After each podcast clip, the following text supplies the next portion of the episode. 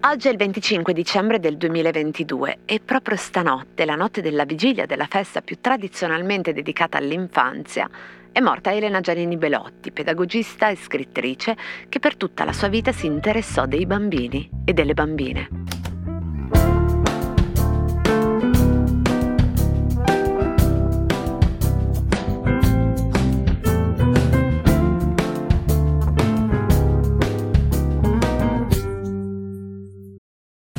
This episode is brought to you by Visit Williamsburg.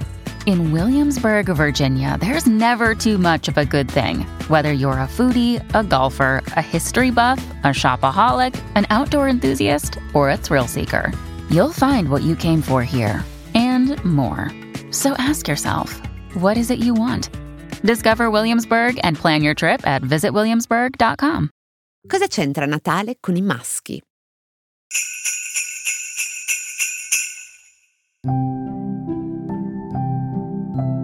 Elena Giannini Belotti è morta a 93 anni, il 24 dicembre 2022. Ultimo Natale è stato anche il titolo di un suo breve romanzo del 2012 in cui racconta l'ultimo Natale di un padre. Il Natale è la festa in cui tradizionalmente emergono o se ne stanno lì silenziosi commensali a tavola i conflitti interni alle famiglie che Belotti ha conosciuto nella sua biografia e trattato nei suoi libri. Ma Natale, dicevamo, è anche principalmente la festa dei bambini e delle bambine a cui Giannini Belotti ha proprio dedicato il suo libro più conosciuto, Dalla parte delle bambine. In realtà non si è occupata solo dell'infanzia, ha indagato le relazioni tra generazioni e tra i sessi, l'amicizia femminile, l'amore nell'invecchiamento. E in realtà, anche se il titolo del suo classico, quel libro fortemente voluto da Guido Tassinari, Guido Tassinari, medico radicale, protagonista di fondamentali battaglie per il diritto all'eutanasia, eh, libro che oggi conta 57 edizioni, più di 600.000 copie vendute, traduzioni in 15 lingue. Ecco, anche se il titolo di quel libro dice che è dalle parti delle bambine, in realtà il libro è un inno di liberazione anche per i maschi, per i quali i condizionamenti sociali non sono affatto minori che per le femmine. Ecco, questa è un po' la tesi di questa puntata di Cosa c'entra e poi mi direte se ho ragione. Vediamo quindi, vediamolo, visto che oggi è Natale, a proposito, tanti auguri a tutte e a tutti, vediamo se questa tesi è cosa centrata con esempi che hanno a che fare proprio con questa ricorrenza. Elena Giannini Belotti intanto arriva alla pedagogia quando ha 21 anni e incontra sul messaggero la pubblicità della scuola per assistenti all'infanzia Montessori. La scuola era stata fondata nel 1947 da Adele Costagnocchi, allieva di Maria Montessori, e mirava a diffondere gli insegnamenti della sua maestra e a cambiare l'educazione infantile, soprattutto nei confronti dei neonati, attraverso la creazione di asili nido che non fossero solo concepiti come risposta a bisogni delle madri lavoratrici.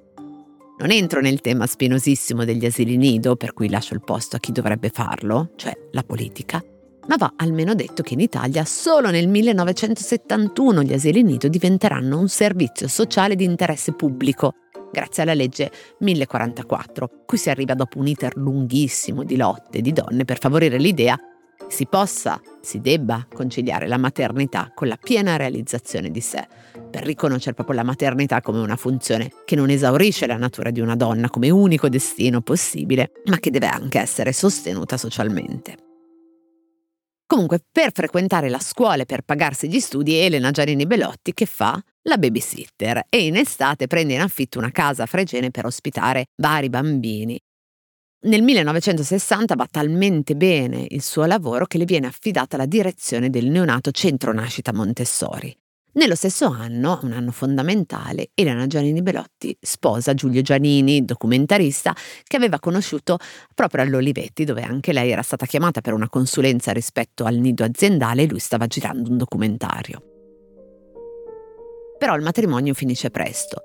Lui non vuole che le scriva, non sopporta che lei si isoli nel suo lavoro, insomma non accetta per lei un'autodeterminazione che non vada nella direzione di assecondare quello che i piani sociali hanno un po' stabilito per la moglie. Ecco, l'obiettivo di Belotti per tutta la vita sarà quello di provare a smascherare, a battere questi condizionamenti che impediscono uno sviluppo libero nella maniera a sé più congeniale, in nome di un ordine sociale da mantenere che tendenzialmente inferiorizza le donne, ma che inibisce anche molte possibilità per l'uomo e che esiste ovunque, badate, dalla famiglia alla scuola al lavoro, e spesso viene portato avanti proprio dalle madri stesse, che sono le prime a riprodurre degli stereotipi nell'educazione, proprio verso le figlie femmine che vengono indirizzate alla cura, alla sottomissione, alla dipendenza dalla protezione dell'uomo. Dicevo, vediamo, mettiamoci alla prova. Ma prima un'importante precisazione, non si tratta di un jacuzzi, non è un giudizio, è un'occasione secondo me per riflettere insieme visto che insieme siamo tutti e tutte immersi in questo sistema e anche con l'idea che la soluzione, come suggeriva Belotti, non può essere individuale perché il cambiamento dell'educazione è assolutamente connesso al cambiamento radicale della società e delle relazioni, quindi non cambia una senza l'altra. Quindi veniamo al Natale. Ora immagino che molti e molte di voi in ascolto in questo momento avrete avuto a che fare, se non questo Natale, ma quando magari eravate piccoli e piccole, con i regali dei bambini e delle bambine. Quindi parliamo di regali. Non voglio fare l'esempio di Belotti, il più semplice, il più immediato, il più classico. Belotti che diceva che non si tratta di togliere le bambole alle bambine, ma di darle anche ai bambini, cioè insegnare anche ai maschi fin da piccoli il loro ruolo di cura.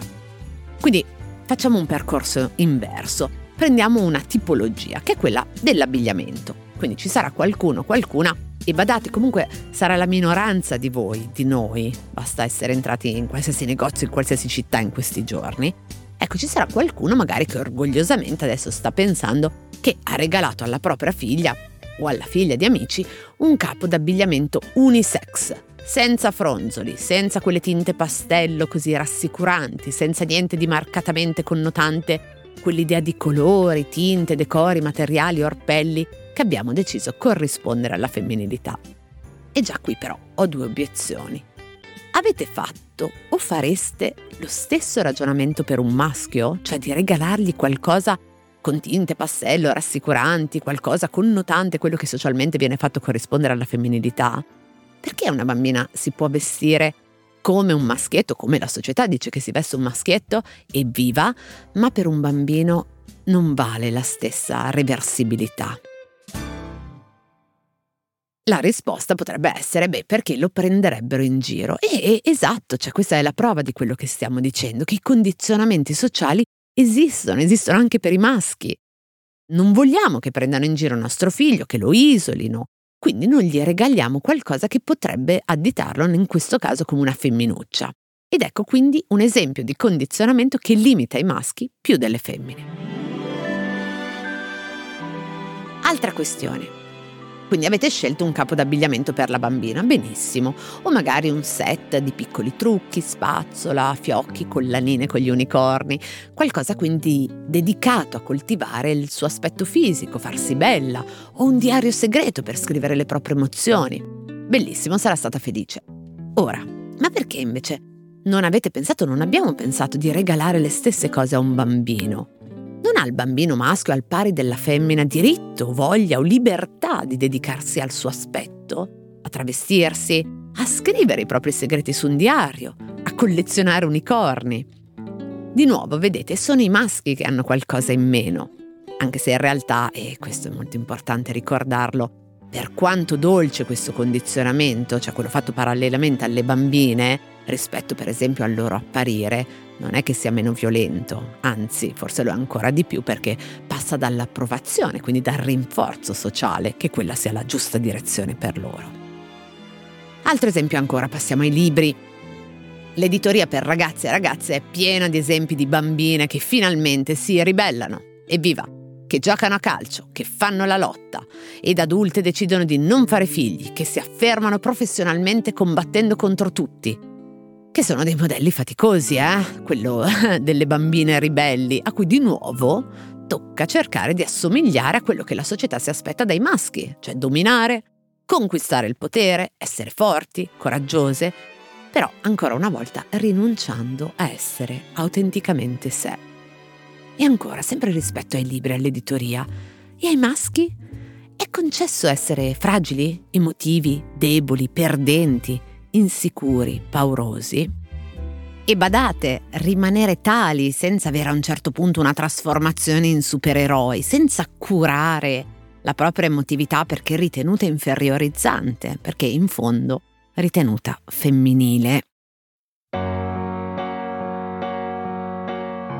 Eccoci qui quindi, Natale 2023, un anno dalla morte di Elena Giannini Belotti, esattamente 50 anni dalla pubblicazione di Dalla parte delle bambine. Nel frattempo la scienza ha lavorato un bel po' a cercare di isolare ciò che fa parte del patrimonio genetico, le differenze maschio-femmina scritte sul nostro DNA rispetto a come funzioniamo, le questioni evolutive analizzando il comportamento dei nostri antenati e a questo proposito vi rimando a una puntata molto interessante del podcast del post Ci vuole una scienza di Mautino e Megnetti, la trovate di qualche settimana fa e parlava proprio delle differenze di genere nel Paleolitico.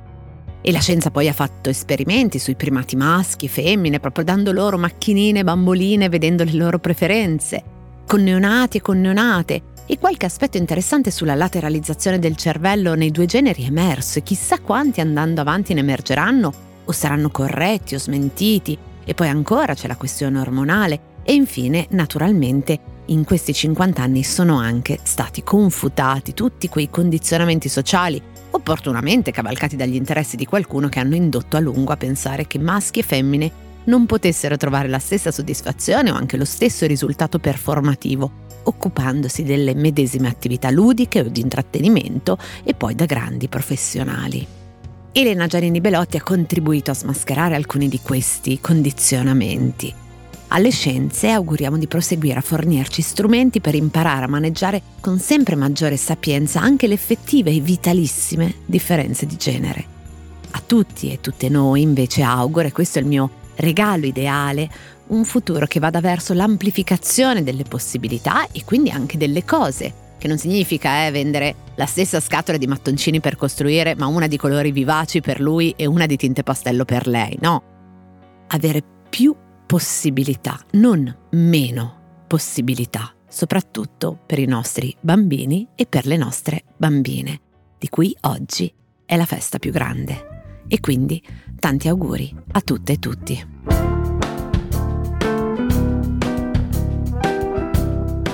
Cose arrivate da vari luoghi, epoche e situazioni. Sono sintomi, sono diagnosi e a volte sono soluzioni messe una accanto all'altra, ci raccontano chi siamo. Io sono Chiara Alessi e Cosa c'entra è un podcast del Post in cui partendo da un fatto del giorno vi racconto la storia delle cose.